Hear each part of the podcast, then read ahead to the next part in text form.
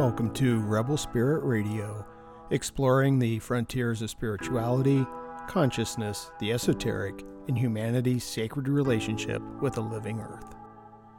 I'm your host, Nick Mather, and in this episode, I speak with Mark Horn, author of Tarot and the Gates of Light. Mark's book details a Kabbalistic method of using the Tarot as a meditative tool during a Jewish ritual known as counting the Omer which takes place between the holidays of Passover and Pentecost. Mark draws from a variety of the world's wisdom traditions to guide readers through a path of spiritual and psychological cleansing. We discuss all of this as well as the Kabbalistic tree of life, grounding spirituality in this world, and the necessity of community and spiritual practice. Mark Horn is the author of Tarot and the Gates of Light, a Kabbalistic path to liberation. He studied uh, Kabbalah with academic, rabbinic, and practical teachers in organizations ranging from the highly respected to the highly unorthodox. He has also studied Tarot with many of today's most respected authorities on the subject, including Rachel Pollack, Mary Greer, and Robert Place. Myth and sacred story have always been central to Mark's spiritual path, and he uses both as a performing storyteller and a Tarot guide. He applies his understanding of the archetypes in sacred stories from all traditions to the individual spiritual path of clients as they are revealed in readings. His fiction has appeared in the anthology Charmed Lives, Gay Spirit and Storytelling, and he has written feature articles for the Washington Post, the Los Angeles Times, and Metro Source. Mark, welcome to Rebel Spirit Radio. Thank you. Uh, happy to be here. Well, I'm very happy to have you here today. Uh, I first I wanted to congratulate you on your book, uh, Tarot and the Gates of Light. I've read a few books on Tarot and uh, Kabbalah, and quite often they tend towards the, uh, shall we say, the inscrutable.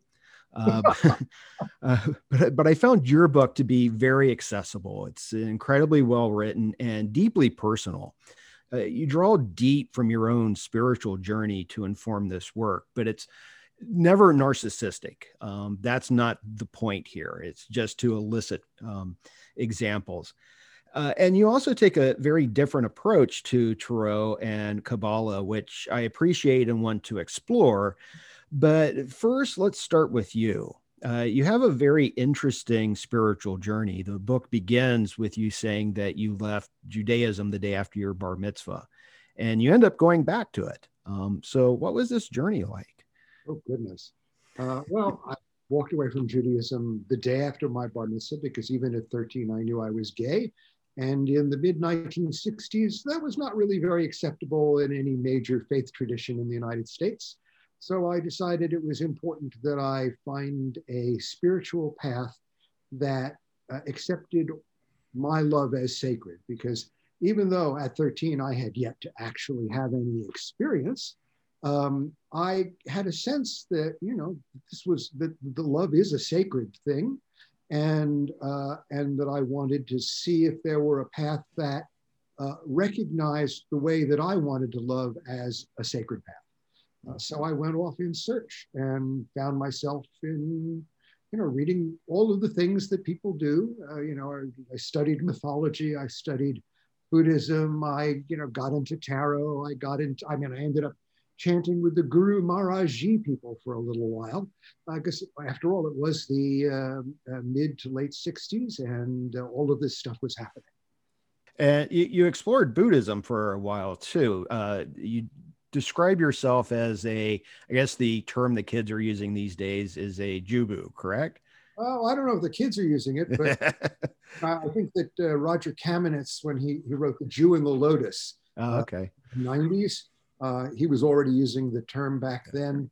Um, and uh, this was a book about how uh, a number of uh, American rabbis went to meet with the Dalai Lama mm. to sort of figure out why all of these young Jews were going to Buddhism. Mm. And, um, and so the, the, this book was uh, about that dialogue. It was very rich. And, and I actually ended up studying with every one of those rabbis in that book.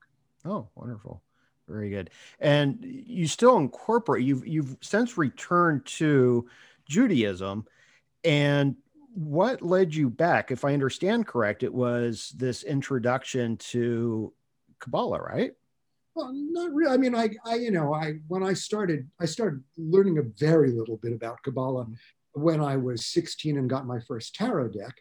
Uh. Uh, but like you, I found everything written on the subject uh, highly inscrutable. Mm-hmm. And I decided that it was not necessary if I wanted to study tarot, and I'd walked away from Judaism anyway. So goodbye, right? Mm-hmm. And um, you know, but then I had uh, I said I got deeply into Judaism. I, am sorry, into into Buddhism. I was living in Japan and had found uh, Vipassana Buddhism, mm-hmm. which is actually Southeast Asian, and I really started going on retreats very regularly, so regularly that I started, in fact, to learn Pali, which is the uh, language of the Buddha. And I found myself laughing in the middle of one such retreat, thinking, how is it that I couldn't bring myself to learn, you know, biblical Hebrew, but now I'm learning, you know, the precursor language to Hindi? Mm-hmm. Right. You know, it, it was bizarre to me, but it was also, you know, a very extraordinary experience. And the deeper I got in Buddhism, oddly enough, the more I felt that my soul at rock bottom was Jewish hmm. and I needed to explore this. Um, so I, I, spoke to a friend of mine who was on, had been on a similar journey, but she had come back to Judaism. She showed me some uh, prayer books. Uh, and she said, just look at these prayers, the translations in English. And I said, oh, these look like meditation instructions. And she said, yeah, right, you hmm. know? But I said, I don't know any rabbis who teach it that way. And she said, I, I live in North Carolina, and I did. So you live in New York, you should be able to find some rabbis who get this. Mm-hmm. So I went off in search. And uh, that's how I actually got back into Kabbalah on the Jewish side. Okay. Um, and with uh, Jewish teachers who um, weren't about making it inscrutable, uh, but really having uh, it, because, and, and there are a lot of reasons that historically that it is written about in ways that make it dense and complicated and secretive. Mm-hmm. Uh, but uh, there's no reason for that anymore. And, um, and this is immense, an immensely practical, um, uh, what I'll even call is, is a philosophy of how the world works and, and really how all of creation happens. Uh, and uh, when I started to learn it with the rabbis, then I realized, oh, wait a minute, I can put this back with the tarot now mm uh, in a way that I hadn't before.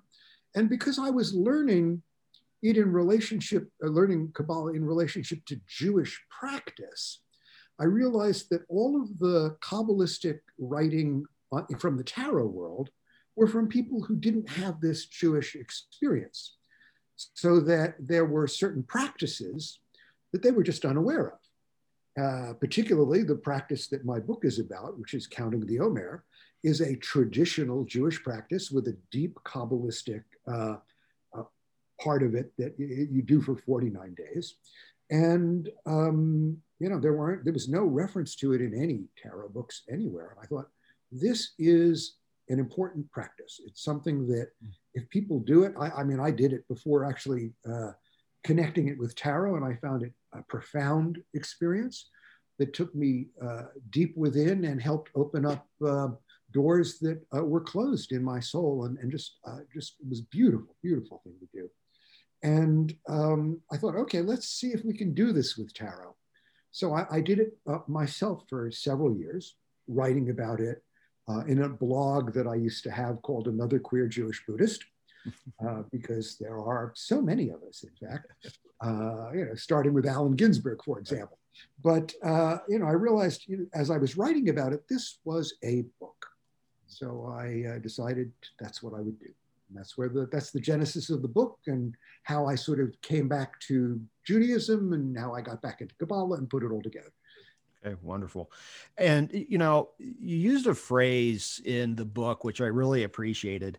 I, you know, I too have been exploring Tarot since I was 16. You know, before we began uh, recording here, I told you, you know, that I also was a gay 16 year old, very closeted gay 16 year old uh, when I purchased my first uh, Tarot deck. And I've read them off and on for years.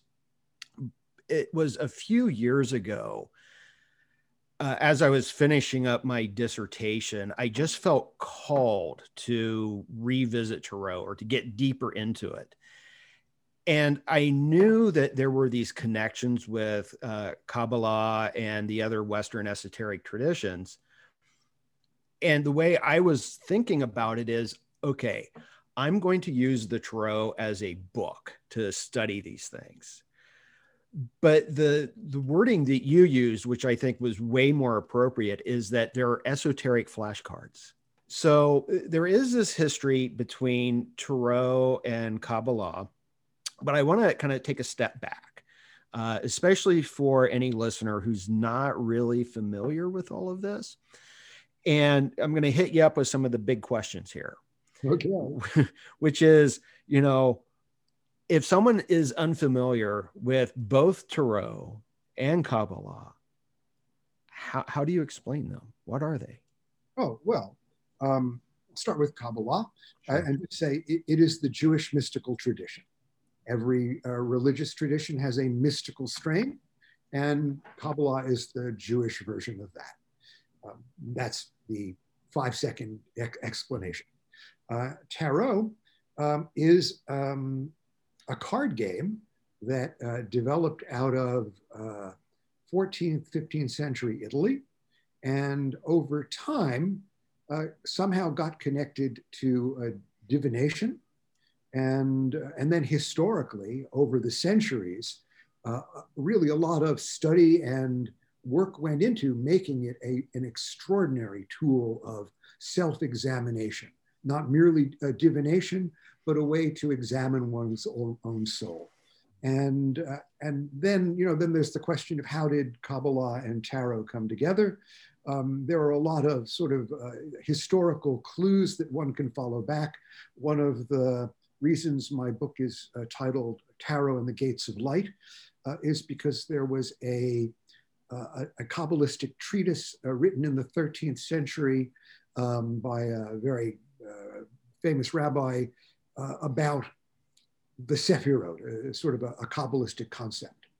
And it was d- determined by a scholar, uh, Ronald Decker, I believe, in his book, The Esoteric Tarot. He was actually able to trace in uh, the very first book of divinatory meanings of the tarot uh, minor arcana phrases that came straight from gates of light. Mm. So now, how did this person who wrote this book come to these phrases because he didn't speak Hebrew uh, or Latin, as far as we know. Uh, and he said that he learned this from a traveling Italian. Uh, so th- this is shrouded in mystery. Uh, although, uh, what I will say is that right now I, I am spending a lot of time studying um, the history of the, the great houses of the Renaissance, the Medici, the Sforza, the Visconti, because uh, all of them had uh, employed scribes and artists. And in their workshops of scribes and artists, um, there were Hebrew scribes, hmm. because all of these families owned Kabbalistic manuscripts. And in these very same workshops, people were producing tarot cards. So I think, I have no proof, there's no smoking gun yet, uh, but I, I have to think that there were people in these workshops who looked at these two systems and said, oh, we could put them together. And in fact, if you wanted to study the Kabbalistic system with flashcards, you could actually use the tarot with certain symbols that are connected to the Kabbalah and make it a, a, a, sort of a system of learning these Kabbalistic concepts. Is that what happened?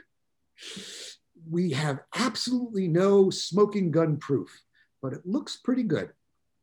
Yeah, that's very interesting. And I would very much look forward to the fruits of your research on that. Um, I know that some of the decks are, I think some of the earliest decks that have figures, aren't they based on some of these families? Or at least that was one of the rumors that I've read. Oh yes, so some of the families, uh, you know, like this, the images in there, they're portraits of the people in the mm-hmm. family. Mm-hmm. Remember, they use right. these uh, cards for games. Mm-hmm. Uh, so uh, why some of them aren't really in the best condition today. But they were also, like almost all of the art of that time, allegorical.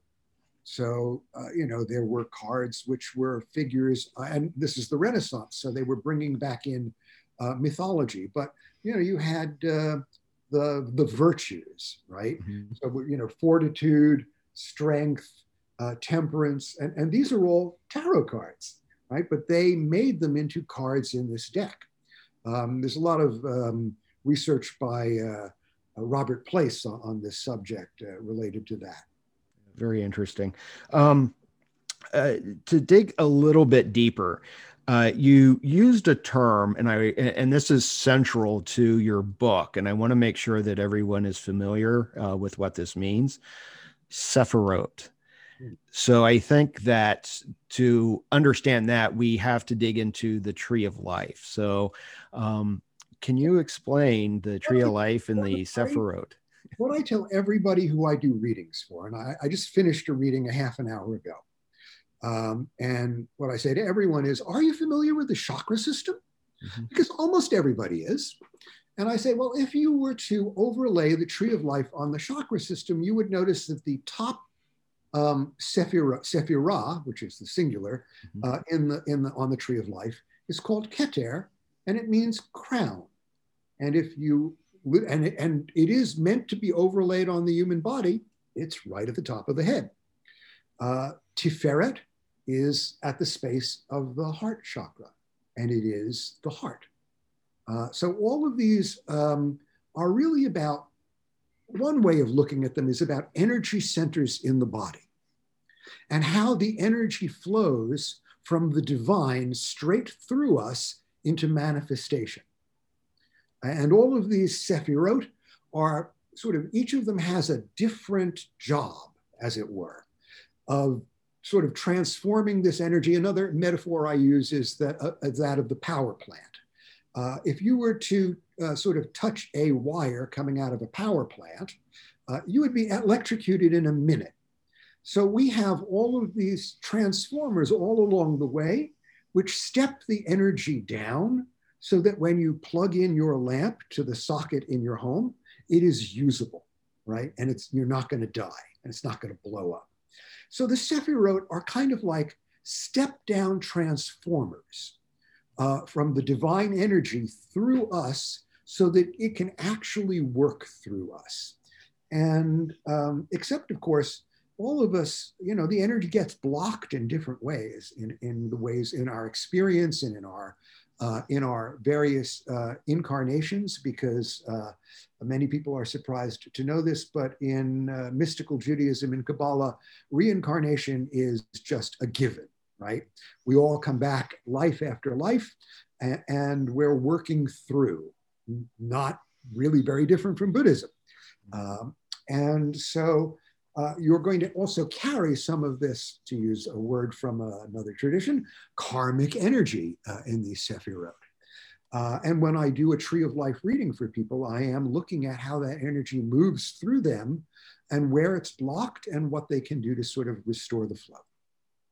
And the the tree of life and the Sephirot. Uh, so you're saying that it's um, it's this divine energy that's flowing through the body, but it's also flowing through all of creation as well, correct? This is, you can think of the diagram of the tree of life um, as like the double helix of DNA. Mm-hmm. And when you see the, the diagram of the tree of life on a flat piece of paper, it is flat, but it is not flat. It is a, you know, three-dimensional thing. Um, and within each sephirah, there are there's another whole tree within it and ad infinitum all the way down and all the way up mm-hmm. it is a sort of philosophy of the fractal nature of reality mm-hmm. and how and really sort of connects to the hermetic dictum as above so below because all of these systems are reflections of each other and uh, so that uh, when you study the universe uh, or physics, really the tree of life is very much a part of that. Uh, and uh, there's a, uh, the, the Kabbalistic creation story uh, is uh, how the divine, which is referred to as Ein Sof, that is the endless no thing. Because, like the Christian via negativa, the divine, I, I, don't like to use the word God very much because we have a concept about that. The divine is beyond concept, beyond the ability to think. We cannot name it, we cannot describe it. But as the energy from that flows into manifestation, where was I going with this? Um, well, we are talking about the fractal nature of. I was, I was actually talking about creation itself. Oh yeah, yeah, yeah, yeah. I'm sorry. Yes, yes. so uh, the very first time, from the the energy flowed from Ein Sof into uh, what became creation, the the Sephirot were not in the relationship that you see in the diagram today. Mm. They ran in a straight line, and uh, as I was talking about, explaining how think of them as step down transformers well, in this straight line, they couldn't hold the energy. So the Sephirot shattered, sending sparks of this divine energy throughout all of creation. And Kabbalistically speaking, this is the way 500 years ago the Rabbi Isaac Luria was describing the Big Bang, right? This is how we understand Kabbalistically how the universe began. But because all of this energy then shattered, what it means is all of the energy that we see, everything around us, is a piece of the divine that is just broken off. And it is our mission as human beings to work in partnership with the divine to raise these sparks up, to restore them and to restore all of creation to wholeness. And the goal of a Kabbalist is what we call messianic consciousness, which is an understanding and an experience of everything as divine and everything is connected to the whole.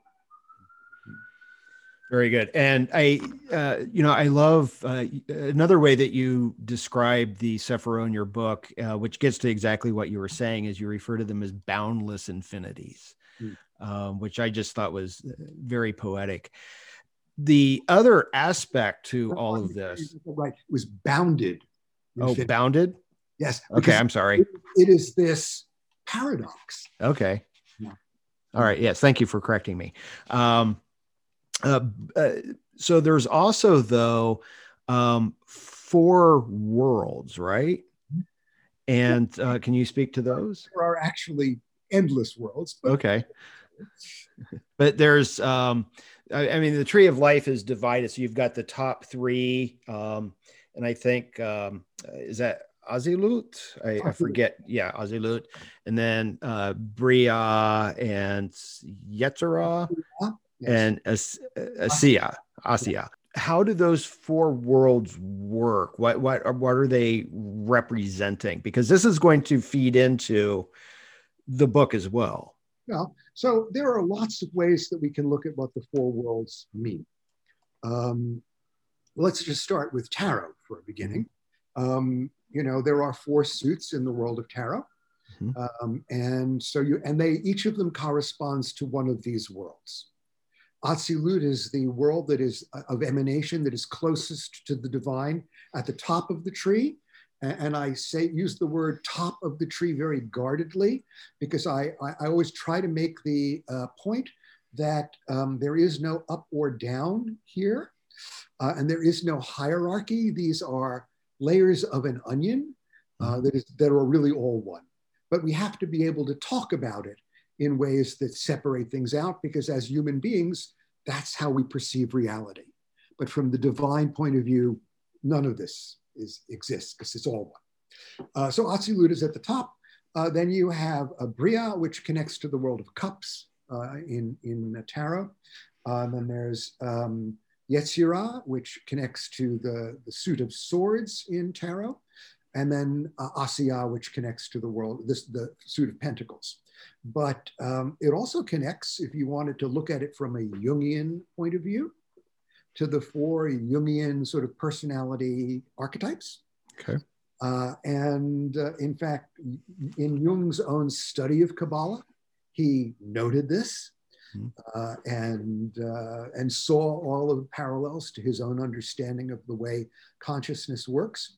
And in fact, if you read uh, the great Hasidic teachers uh, of Kabbalah, uh, what you actually come away with is an understanding that for them, Kabbalah is sacred psychology. And they are describing not only all of creation, but the way the mind works, which is no different than uh, the Visuddhimagga. I, am not going to get that right. Uh, it's been so many years. The Abhidhamma uh, in, oh, in yeah, yeah. Buddhism, Abhidhamma yeah. is the great sort of writing, uh, a psychologization of uh, Buddhist thinking. And uh, both of these traditions have this sort of inner psychology, which in Judaism is meant to mirror the intrapsychic processes of the divine all of this is brought together in Tarot. Now, I know that it traditionally, in the way the esoteric traditions work, you've got this tree of life with the 10 Sephirot and the uh, top, uh, the very, and Keter, you know, the crown, those are the aces. And then you have, um, uh, it's Hokmah, I believe, which are the twos, and Bina, which are threes. And so all of the Sephirot correspond to one of the numbers. You also connect the uh, court cards uh, in there as well. And all of the Sephirot, Sephirot are connected by various paths, and there are 22 paths. And a connection was made between these paths and the Hebrew letters mm-hmm. and the major arcana cards. Do yes. I have that right? Yes. Okay. So paths um, between the Sephirot, uh, you know, this is uh, this is deep Kabbalah. It is you know mm-hmm. going back centuries, and uh, when uh, tarot began to be folded in slowly through the Renaissance, and then the the uh, European occultists of the uh, um, early modern era, they connected the major arcana cards to those Hebrew letters. Mm-hmm. Uh, they actually rearranged the letters on the tree. Uh, mm. this is one of the differences between European Hermetic Kabbalah and traditional Judaic Kabbalah is that uh, they decided to move some things around because they wanted it to conform to a particular system. And what I tell people is, you know, both of these are simply maps of consciousness. Mm-hmm. And uh, you can work with either of them. Uh, because ultimately, when you are working with a map of consciousness, you are going to come to a place where the map fails because the map is not the territory. And uh, so when you get to that place, that's where you, you know, hopefully find a spirit guide uh, or find, you know, some entity that is going to be able to take you further uh, in this work. Uh, now, I, I, realize that all of this that we're talking about may be even even more mystifying to people as as I'm trying to say. This is really simple. You can learn right, it. Right, right. So I, I want to emphasize that the book really takes you through this in a very graduated yes. and simple way, uh, because as you noted earlier on, uh, so many books about this feel inscrutable, mm-hmm. and it was my goal to make this really accessible yeah. and simple. And, and, sometimes when I talk about it, because it excites me so much mm-hmm. and I love it all, and there are all these correspondences, I will go off and do all of this stuff. And people may say, What? So I, I just want to emphasize once again that the, the book will make this very easy for you. Yeah, and I I just wanted to try to clarify things for people who aren't familiar at all. And I already had decided that I'll post links mm-hmm. uh, in the podcast and on YouTube to a diagram of the tree of life and the four worlds, so that anyone who wants to they can actually look at it and get a better sense of what we're talking about. Mm-hmm. Um, the Sephirot have I don't know if characteristics or qualities are the right words. Uh, okay, various qualities to each of them. And uh, you give a lot of the keywords in, in, in the book, which I think is very helpful. So let's now look at sort of the heart of what you're doing this uh, counting of the Omer mm-hmm. and how that, you know, what is that? And how then does that? How do you bring the Tarot into that? Okay. So the counting of the Omer, as I say, is it's a traditional Jewish practice with a Kabbalistic uh, overlay. It is, uh, it is actually a biblical commandment that was based on temple sacrifices from a couple of thousand years ago. Of course, there's no temple today, mm-hmm. um, but the, the commandment is still there. And so the Kabbalists said, we can do this in an interior way. And they connected it to the tree of life and the Sefirot. So this is a 49 day practice in between uh, the second day of Passover and the, the first day of a holiday called Shavuot, which Christians called Pentecost, which is the 50th day after this 49 day period. And uh, traditionally in uh, Jewish practice, if you think about this mythologically, so on the second day of Passover, what's happening? Well, Moses is leading all of the Israelites out of Egypt. And for the next 49 days, they are one, they go through the Red Sea, they wander through the desert, they have their adventures. And on the 49th day, they find themselves on the on, at the foot of Mount Sinai, where on the 50th day, the entire um, group uh, receive a revelation from the divine. When you, if you read the, the, the this Exodus, uh, you know, it actually says, and all of them, you know, saw the sounds and heard the sights, as it were. It's a synesthetic uh, experience uh, where everybody has this revelation of the divine. And then Moses goes up and gets the Ten Commandments. And so the practice, as established by the Kabbalists, was to have everyone who practices this sort of ritually join the journey. So that every day you are you are on the way to Mount Sinai. And the very first day is an experience of the first Sephirah that we count from, which is Chesed. And Chesed is about uh, love and flow and um, benevolence. And it's, it's really the exact feeling that you feel when you're set free, right?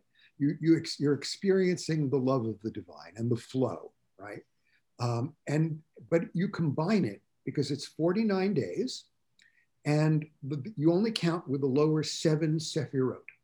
So each week, there one sephirah is a theme, and then each day you count also one of the other of the lower seven sephirot, and you combine them because they have qualities. And when you combine these qualities, um, you're actually looking at psychologically and spiritually the way you respond to certain things in life. So let's say, um, you know, this is, let's say it's the second day. And the second day is Gevurah of Chesed. And Gevurah uh, can be a number of different qualities. Uh, let's say it is structure. And, uh, and the first uh, Sephirah is uh, Chesed. Let's look at it as uh, creative flow. But this creative flow is such a divine energy that it is, has no direction. It goes in all directions. It is just flow. So Gevurah actually gives it structure and puts it in a direction. So when you're in the second day, you know, you're you sit with yourself and you think, okay, how do I actually structure my creative practice? How do I give structure to my spirituality? And where does my uh, where does the way I give structure close things down or stop things up? Or where does it break so that it's not really working as it should? So, this is every day you're really looking at the combination of these qualities as a way of self examining your own um, psyche. So that by the time you get to the 49th day, it's almost as though you've taken a spiritual shower and cleansed yourself of all the blocks in these sephirotic combinations, so that when on the 50th day, um, you are ready to actually receive your own experience of divine revelation, the energy can flow through you unimpeded. That's the desire, that's the goal, that's the theory. Some years when I've done this practice, I've had an extraordinary experience of this energy. Some years, you know, well, I do the best I can, and there are still blocks because I'm not the Buddha yet. I'm not the Messiah. It's always going to be that way, but it's still a profound experience. And I learned a lot about myself. And uh, one of the things that happened this year that was really an extraordinary uh, experience for me is that there was a group of uh, tarot uh, enthusiasts in Albuquerque. Uh, they have a meetup group, and they decided to read my book on a weekly basis uh, over the course of this period and check in with each other about their experiences with this self examination uh, so that they had, as a group, a profound experience at the end. And they invited me to come after they were done and hear what they went through. And I have to say, it, it brought me to tears. Mm. And it made me feel like I, I did what I came here to do, that, that my mission in life was to write this book, to be able to give people this profound experience. And I, I was so grateful to hear that from people. It, it was really moving. Yeah, it, it really is a phenomenal book. I, stumbled across it at one of my local bookstores and I remember picking it up and I just read a couple of pages and I'm like, I have to buy this book. Uh, and this was, you know, I think back in February uh, is when I first came across it. One of the things that I truly appreciate is, and you've already kind of said this uh, in a number of ways, you know, my approach with tarot, uh, because a lot of people do just think that tarot is for just divination and trying to read the future. Mm-hmm. But I always take it back to like the Oracle at Delphi and, you know, going into the, the the sacred space it said know thyself and mm-hmm. my approach has always been that's what it's really for yes there are some times where it can seem to be telling me things that may be happening or going to happen. But ultimately, it's about self work and self knowledge and self improvement. Mm. So I, I, I truly appreciated that about your work. I think something else that is important for people is that this isn't a book of, well, this is what the Six of Cups means you know it's not it's not a you know an encyclopedia of meaning you know it's not that kind of tarot book. You do give meanings as you are meditating and reflecting on these combinations of cards. But it's like it, it it, it it's living in many ways. And sometimes you will have the same two cards. You know you may have i don't know um, uh, I don't know, Hod and not Netzach and Netzach and Hod, right? Um, the order, and when you reverse the order, it changes the relationship. Yeah, and uh, this is one of the things that I think for tarot people, this is one of the great values of the book. I think is that with each card, because each card turns up at least 13 times mm-hmm. in different combinations, you see how the meaning of the card lives in combination with other cards. Because when you get um, uh, a tarot book and it says, this means this, this means this, this means that, well, that's very flat. Uh, and what you want is when you do a reading is that you want it to really live. You want it to sort of be connected in a way that feels um, alive. And when you can see how these cards affect each other and how they are related to things within you, all of a sudden, the cards, you know, flat on a table feel dimensional and deeply connected to your own life. Uh, and then going back to the question of, of divination, you know, as I say, I, I, do tree of life readings for people. And, and sometimes, you know, because they're asking, you know, many people come and they say, I'm at a crossroads in my life. I, I really don't know what I should be doing next. Can you help give me some direction? And we go through the cards. And, um, and you know, the cards can give a, a sort of a snapshot. I, I, sometimes call it a spiritual MRI of where you are right now. And uh, it, as I say, because it can show you where you're blocked, it can help you, if you can see where you're blocked, it can help you see past those blocks. You know, I, I literally just re- did a reading for a woman who is working for an organization that um, she feels trapped by. Mm. And, uh, and interestingly enough, uh, the, one of the first cards that came up was the devil. Uh, and in the devil card, you see that there are a couple of people who are chained to a block, but um, the chains around their necks are so loose that they could lift them off and walk away. And part of the, the important meaning for this person I was reading for is that you feel trapped, but it is an illusion. You can walk away at any time. Um, and, and but the but most organizations want you to identify your future with them and not think for yourself, right? But those organizations don't have your uh, highest good uh, in mind. They're about perpetuating the organization. So you have to really uh, be aware of what's important for you on your path. And uh, so when you do this kind of work, when you do a reading like this, it can help sort of help you see where what you can do to sort of free yourself of illusion. And then it helps you look at your choices and make those choices more consciously. It doesn't say, do this, do that, or you're going to meet a tall, dark stranger, but it does say, in order to meet a tall, dark stranger, you need to do some work around these things.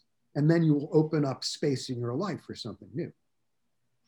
Yeah, no, I, I agree 100%. Whenever I do readings for people, the most common comment I receive uh, mm-hmm. is, well, you just told me what I already know.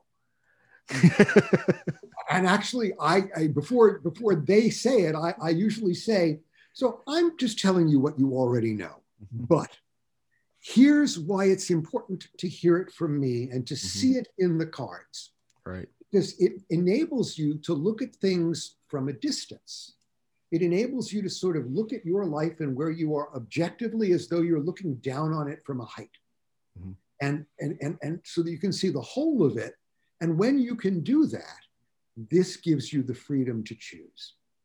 Have you ever had the experience going through this uh, is it fair to call it a ritual the uh, counting of the omer yeah, definitely um, okay so have you ever had the experience as you're going through this and reflecting on these pairs of cards where the pair of the day does seem to represent something that sort of rhymes for that day? Oh yes. Yeah. No that that uh, happens, you know, over the course of 49 days, you know, I would say once a week, something like that happens. Oh, okay. Uh, and, you know, it, and, and, but it's a reflection because this is uh, a, a reflection of my own inner psycho spiritual processes mm-hmm. inside. And of course, that's what I'm living outside.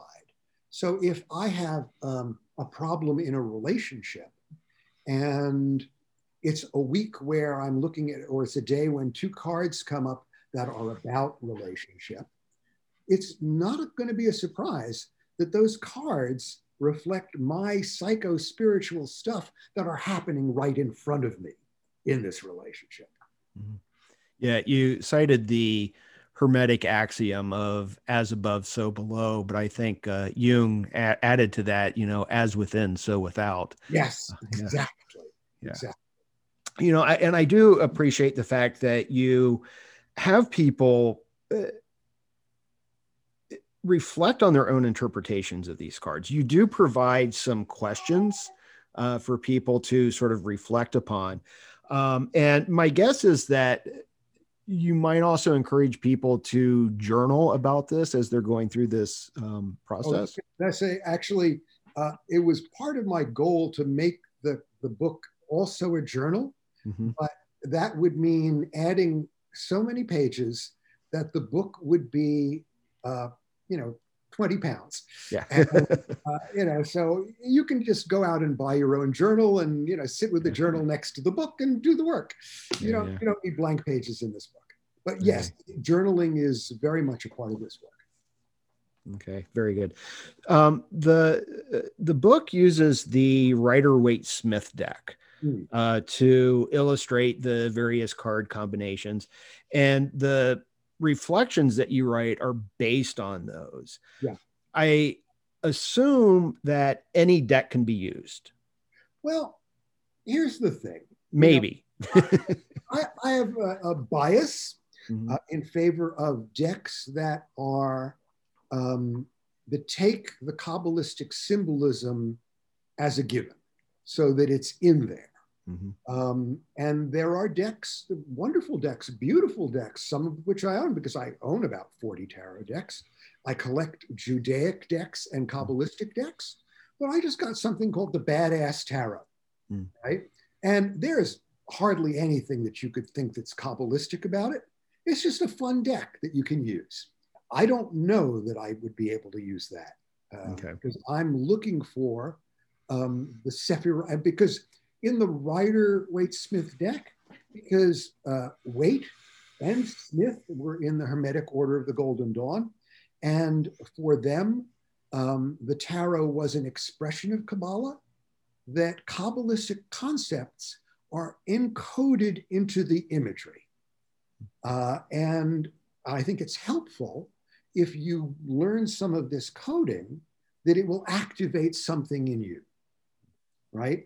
Um, just as, uh, you know, I sometimes also refer to tarot cards as a Renaissance Rorschach test, right?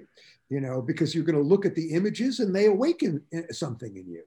And, and, but these are often Kabbalistic concepts. And so if you're using something that's already connected to the system, I think it will work better. Uh, and there are a number of decks that fit that description that are not Waite Smith decks. You know, I'm not a big fan of, of Aleister Crowley, um, uh, but his Thoth deck is uh, based on Kabbalistic principle. And in some ways, um, his deck is a little more accurate Kabbalistically than uh, the Waite Smith deck. Not everywhere, but you know, for example, let's look at uh, pages versus princesses. You know, Waite put in pages instead of princesses, but Kabbalistically, that would be a princess because this is connected to the Shekhinah, the feminine aspect of God. And let's do a little side note on that for people who don't know about this in Kabbalah. You know, I said that uh, God is beyond gender. So, one of the ways God pre- presents, or the divine presents in Kabbalistic uh, Judaism, is as female.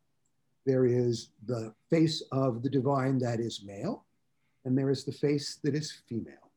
And ultimately, you know, the divine is beyond both of those things.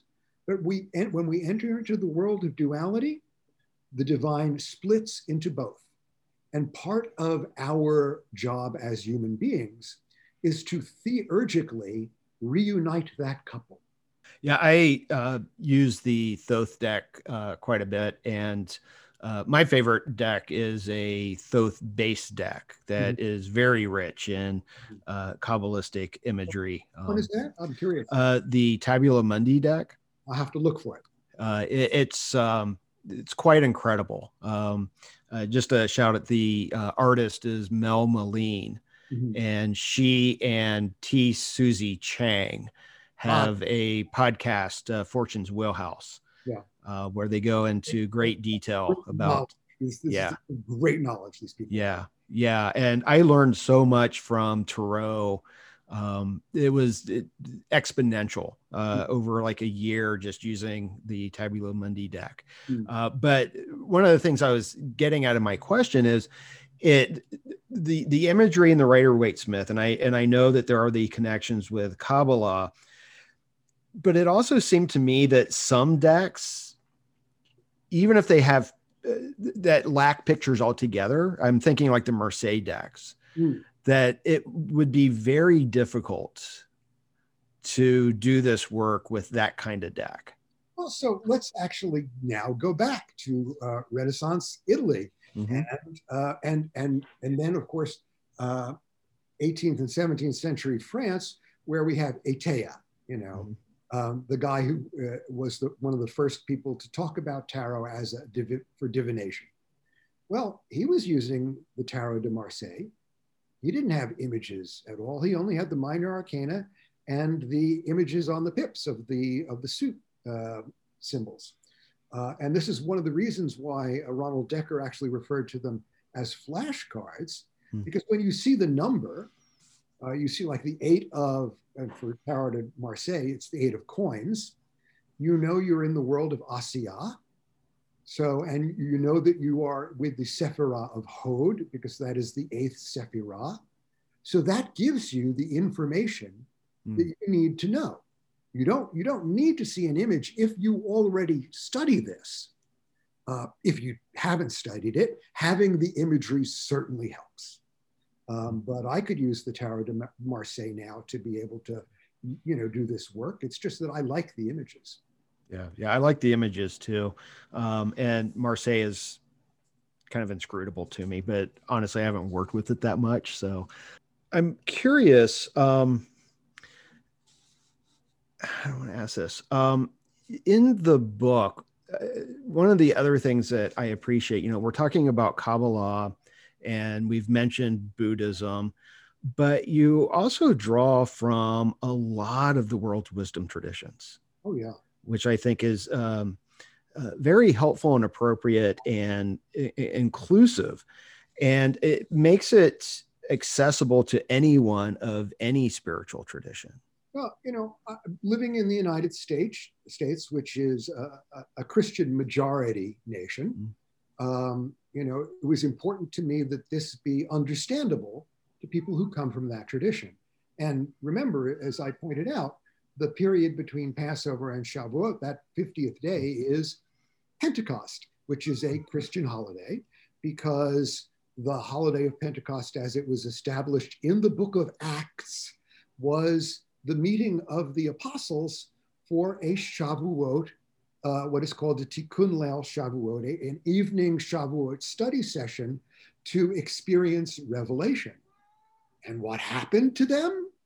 Revelation. They had tongues of flame come down so that they were all able to go out into the streets and speak in other languages to preach the gospel to other people. From because particularly on Shavuot in Jerusalem, Jews from all over the Roman Empire come back um, because that you're supposed to sort of go back for that holiday. But you know, they're coming from Greek. These are Jews who speak Greek. They're coming from Rome. They're Jews who speak Latin. So the apostles had to be able to go out and speak these languages to preach the gospel, and um, and that's the story. Uh, and this is, in fact, the origin, of course, of, of Pentecostalists except in, in Acts, these people actually were speaking a language. Uh, and because they were meant to sort of spread the good news. And I really wanted to point out that um, the Christian uh, holiday of Pentecost is well within traditional Jewish understanding of what happens on this holiday. And there is, and, and the counting of the Omer is in fact the technology, the spiritual technology to get to get you to that place of having that experience of some kind of revelation. You know, I point out that there's a, a rabbi named uh, Joseph Caro um, who was well known uh, on uh, uh, the eve of Shavuot to be possessed by a magid, a spirit, uh, uh, an angel, as it were, who spoke through him. So this is sort of spiritual possession um, uh, but divine spiritual possession for teaching purposes. And, uh, and that's part of the possible experience for people uh, on the 50th day. Uh, it's not anything that I have encountered yet, but I don't discount it as something that may happen in my experience. Yeah, and I, I really appreciated that as well. I, you know, I teach um, uh, course, a community college class on the Western Western traditions, you know, the Abrahamic traditions, and um, I, I, had never made the connection between the Jewish tradition, it, you know, the Pente- you know Passover and Pentecost, with the Christian, and it made so much sense with you know, you know the uh, the Israelites gathered at the mountain and receiving mm-hmm. um, the, the message from God or the Spirit, and the disciples experiencing it as well. Yeah. Um, so I'm definitely going to start uh, including that in all of my lectures because I think it's it's important to note. Um, Another spiritual tradition I want to bring in for just a second is the Eastern traditions in Buddhism, for mm-hmm. example. After someone dies uh, in Tibetan Buddhism, one right. spends 49 days in the bardo, mm-hmm. or the spirit is able to go on. Mm-hmm. Right, 49 days seems to be from a spiritual technology point of view, an important number, an important amount of time to be able to work through something. Mm-hmm. The way the counting of the Omer is designed is to actually help you do this consciously. Right. Now, the way that you present this in the book, you actually give a couple of different options. So someone can do this from, you know, specifically during that holiday period mm-hmm. and you would choose just one of the suits to work with mm-hmm. or you could decide each day which suit you want to work with mm-hmm. you could work with once and you can extend it beyond the this 50 days so you can do one suit do the next suit do the next suit and do the next suit i would imagine it would be possible for someone uh, they wouldn't be able to necessarily tap into the power of the morphic field. Uh, but if someone just picks up a copy of the book and says, well, no, you know, that happened a month ago. I don't want to wait 11 months. I want to start now, uh, that they could actually start right now. The book came out in January of, of 2020. Mm-hmm. And as soon as people got it, they started doing the work. Mm-hmm. So that, um, you know, two and a half months later, uh, you know, I was getting uh, emails from people who had done this work saying, wow, this was incredible. Thank you for uh, giving me this uh, experience. And now that I've done it from, you know, je- you know, beginning of January to, um, you know, the end of February, I'm going to pick it up again and do the next suit during the actual period. But you, can really do it at any time uh, because every moment is an opportunity to connect to the divine. Mm-hmm. Yeah, and I like the idea. On one level, this is individual work, hmm. but this notion of connection runs through the book, and it's not just connection with the divine, but connection with community. It's, this is very important. You know, in, in Judaism, uh, you know, you cannot do certain kinds of prayer services without there being at least 10 people to hold the energy. Um, you know, uh, all human beings are a reflection of the divine. Uh, you know, we are all made in the divine image. And so it is essential that our relationships reflect that consciousness. Uh, and so that if one does this work, uh, you have to really approach other people as an expression of God and that your relationship with that person is holy. Uh, and so, you know, the, what is your obligation in community? What is your obligation to justice? What is your obligation to charity? What is your obligation to healing the sick?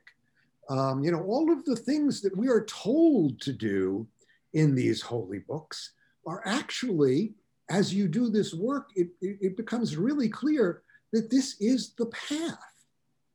And, uh, and the path is doing this work. Uh, one of the great uh, medieval uh, uh, books of um, the path was The Imitation of Christ, mm. right?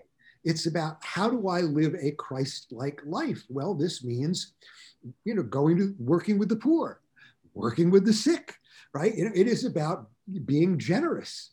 And um, this is one of, for me, one of the great heartbreaks uh, of Christianity. uh, because it, it is a religion of such beautiful teaching that um, its own um, adherents, uh, you know, fail again and again. Uh, and I'm, you know, thinking about, you know, for example, uh, you know, you think about just the history of the Southern Baptists. You know, the reason the Southern Baptists came into existence, they broke away from the whole Baptist convention because they were going to defend slavery. Mm. Well, if you think of human beings as all in God's image, slavery is completely, you know, not kosher. Um, and and and you know, the Bible itself is a Bronze Age book, so it doesn't always reflect the values and the understanding that we have today. Uh, but you know, I, I think it is this, and you know, every religion falls short, and every religious teacher falls short, uh, because we are all human. None of us are perfect. This is also part of the teaching, right? Creation itself is fractured, is broken, and our job is to help repair it and to repair ourselves as well. You know, uh, one of the great uh, teachings in, in uh, there's a, a part of the Talmud called the Pirkei Avot, the wisdom of the ancestors. And one of the rabbis says, it is not your job to complete the work, but you are not free from being obligated to do it. Right? So you will never be finished. You will never be perfect but you have to aspire to that. And ultimately, hopefully through all of the incarnations, one will then return to the divine home that we all come from. Yeah, and I, I like that as well. And the notion that the acknowledgement that this is a broken world and that we're all broken individuals as well. But I think that that can be acknowledged and accepted without insisting upon this sort of sinfulness, you know, because there's this notion of, you know, that we have a responsibility to each other and to ourselves to aim as best as we can. Aim, that's yeah. the word. Because in Judaism, there is no word for sin. Mm-hmm. The word that we use is chet. And chet is a term from archery. It means that you have missed the mark. That's all. Right? Mm-hmm. You know, your goal was to hit the bullseye. Okay. You were a few, you know, rings out. You keep trying and you keep working at it. That is the goal. We understand, and perfection is actually beyond human ability. It's just not going to happen. But that's okay. Um, it is the trying that is the important thing. Yeah. And it also occurs to me that in the book, you know, since you're focused on the Sephirot, you know, beginning with Chesed, you know, number 4 mm-hmm. that first realm, those first three Sephirot aren't of this world, you know, and isn't it in Kabbalistic thought that, you know, between those three and then the bottom seven, there's like the abyss. And the focus here is on the world that we can experience. Yes. Yes. Uh, so, you know, one of the, I was thinking about this the other day and how human beings have a limited sensorium, right? You know, we can't see ultraviolet, we cannot see infrared, but there are animals who can. You know, dogs can hear sounds that we cannot. Um, you know, there are beings, creatures that sense the world differently than we do. And our senses are devised to actually weed out all of the things that we cannot deal with. This is all we can cope with, right? And so that if the divine energy really hit us full, we would be blasted, our consciousness would be gone, right? So our sensorium is limited. And this means we are limited and are able to uh, express this. So th- those three are beyond our sensorium. That doesn't mean ultimately that we can't get there because there is work to get there, but it happens when one is doing inner work and disconnected from one's body. Mm-hmm. It is so that your senses your bodily senses are shut down so that your psychic spiritual senses are open to receive the light, the full light. You know, there is a, uh, an 11th Sephirah, uh, which uh, some people talk about more than others. I don't talk about it in the mm-hmm. book because it's not part of the practice that we're, we're going through. But one of the things that one does is if one is working the paths up, because the, the counting of the Omer is working down. If you're working up, when, when you get to Chesed, if you've done it well enough, what happens is the Sephirah of Da'at opens. Mm. And this is on the sort of chakra overlay. This is the third eye. This is where all of a sudden one has spiritual sight. It's why uh, Rabbi Isaac Luria uh, was able to look at his disciples and see on their forehead the history of all their past lives. Hmm. Um, you know, when one has this sight, it gives you the ability to be able to see beyond what most people are capable of seeing. Some people are born with some of this ability. There are many people in the world who have psychic abilities. And uh, the, the best thing is to be able to find a path in whatever tradition resonates for you if you have these abilities as a way of working with them to take yourself farther and to be able to use them in a way that is in service and holy uh, for other people.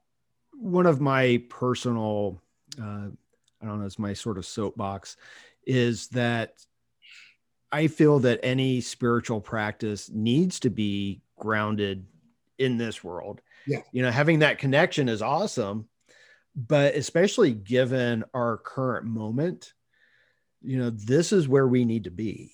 Okay. And this is what our focus has to be on because not only and I think this is really relevant to the Kabbalah. But again, you know, not only do we have to heal ourselves, but we have a physical world that we have to heal. Right. And a psychological world. Mm-hmm. You know, I refer to this uh, in the book. Uh, Kabbalistically, this is called the Briatic defense that one flees to the upper realm as a way of avoiding the lower realm. Mm-hmm. In psychology, that is called spiritual bypassing and we all know people who are spiritual bypassers who are living on pink clouds. Everything is wonderful. And if something negative happens, they just chant and they try to not experience their own anger or anything that they're going through because those feelings and what's actually happening is too threatening. But that's where the gold is. That's the work. That's why we are embodied. This mm. life, and, and this is the thing within Judaism, there is there's no duality between matter and spirit. Um, and this there's no sort of sinfulness or you know or feeling separate from the divine by being embodied. This life is a gift and we are meant to use it to sort of experience the whole of reality well, I, I, I, think your book is a gift um, to oh, help people. I really do. It's it's probably one of the best tarot books I've read. Uh, it, it, really was phenomenal. Um, I had um, dinner. I have a very good friend uh, who's uh, she describes herself as a secular Jew, um, and I'm always doing tarot readings for her.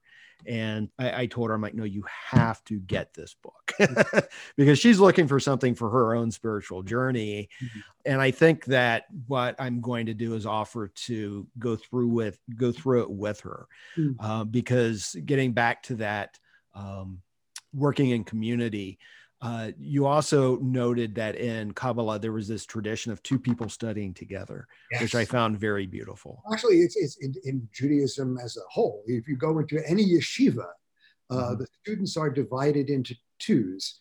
Uh, you have a chaver, a friend, a spiritual friend, and you work in chavruta, a, a pair, um, as a way of examining each other's souls mm. and sort of challenging each other to go deeper in ways that are loving. Yeah. Yeah. Yeah. Yeah. No, I appreciate that. I think too often the spirituality tends to be a bit narcissistic. um, and uh, I, I, I do believe it has to happen in community and with others. So uh, I know that we're going to start running out of time here, uh, but I wanted to ask you for anyone who might be interested in learning a little bit more about Kabbalah, where would you direct them? Oh, goodness. uh, let's start with a book called God in My Body hmm. by uh, Rabbi Jay Michaelson. Uh, it is it is about it is it is deeply kabbalistic and it is non-dual, hmm. right? Uh, and so it's about all of this living in you. Hmm. Uh, I'd say start there. Start start with something practical and grounded. Uh, you know, there are a lot of, I mean, I could mention lots of other books. I've been looking at a whole bookcase here and I've been behind over there. Um, uh, but I, am afraid of, you know, bringing up something that is so complicated because I've been doing this for so long. Mm. Uh, and I think that, uh, you know, Jay's book, it will be exactly the, the right thing, the right way to start. Yeah, very good. Yeah, I, you know, my background is academic. So when I was a graduate student, I took a course in Kabbalah. So I can always recommend, you know, those kind of books. I'm like, oh, yes, read Gershom Scholem. But that doesn't really get you into the heart of the practice at all. So I'm always curious to ask people who practice this where to go. Yeah, because um, you know, Gershom Scholem, essential, a great scholar. And, and, you know, because I am, I mean, one of the things you probably noticed, and people may be surprised when they get this book, there are more than 200 footnotes. Mm-hmm. You don't have to read the footnotes, yeah. but it was important for me because I am a scholarly kind of person. Mm-hmm. And the history and the groundedness in history of this is important to me. You know, there are so many uh, tarot books which make all of these wild claims which have no evidence whatsoever. And it's important to me to be able to show the receipts, as the kids mm-hmm. say, right? Uh, you know, that as I say, I, I it's important to me, but I, I, don't think that anybody needs that if they're just starting out. Uh, the academic stuff I love, and that's why I'm sort of studying all this Renaissance stuff. Mm-hmm. But that's for me, you know, because I I love it. Um, it's not part of the practice. It's just part of my scholarly detective game that I love but uh, it's not part of the practice. Well, you know, it, it could be the. Uh, I'm thinking there's a. I, I think it was Alan Watts. Um, there's a quote that Alan Watts asked Joseph Campbell what he did as a spiritual practice, and Campbell's response was, "I underline books." oh God, I can I can actually I one right over here that is filled with underlining. I was yeah yeah, yeah, for sure. So, well, um, uh, where is the best place for people to find out more uh, about your work uh, if they're curious? Yeah. Uh, my website is gatesoflighttarot.com, all one word, Gates of Light Tarot. Uh, you can also find me on Instagram as at Gates of Light Tarot. Uh, on Facebook, there is a page for the book. Okay. it's Facebook slash Tarot Gates. Um, and of course, you can go to bookshop.org, uh, where you can buy a copy of the book from a uh, an organization that support, supports independent bookstores instead of uh, sending uh, Jeff Bezos into space. Yes, uh, I actually always include a link to uh, bookshop.org um, in the show notes and on YouTube um, because said, if yeah. you read the book and want to write a view, review on Amazon, I won't say I won't yeah. say no. Yeah, yeah, but we certainly don't need to make um, Jeff Bezos any richer than what he already is. so, all right. Well, I thoroughly enjoyed this conversation, and I thank you so much for your time and for your work. The opportunity, I, you know, as you as you know, this is work that I think is of benefit to others, and so any opportunity that I have to help other people find this work and do it so that they can sort of increase their connection to the divine and to others in the, that they know in their relationships that's a good thing. It, it is a good thing and it's desperately needed right now. Yeah, yeah. so uh, mark thank you so much. And that's a wrap on episode six of rebel spirit radio. Thank you so much for listening. I really truly appreciate it. If you enjoyed this podcast please make sure to give it a positive review on whatever platform you use to listen to podcasts. We are currently streaming on Apple Podcasts, Spotify, Google Podcasts, Stitcher, and Amazon, and a few others. Your reviews really do help. And please consider subscribing. For those viewing on YouTube, please give this video a thumbs up and subscribe to the channel. Make sure you hit that notification bell so you will be informed when I upload new content. For the time being, I'll be releasing episodes every other week with the goal of releasing them every week in the near future. Also, please consider making a donation via Patreon by becoming a sustaining member, or you can make a one time donation via PayPal. You can find links for both in the video description or show notes. Your support makes this podcast possible. I'm Nick Mather, and you've been listening to Rebel Spirit Radio. Until next time, may you be in peace and flourish in all possible ways.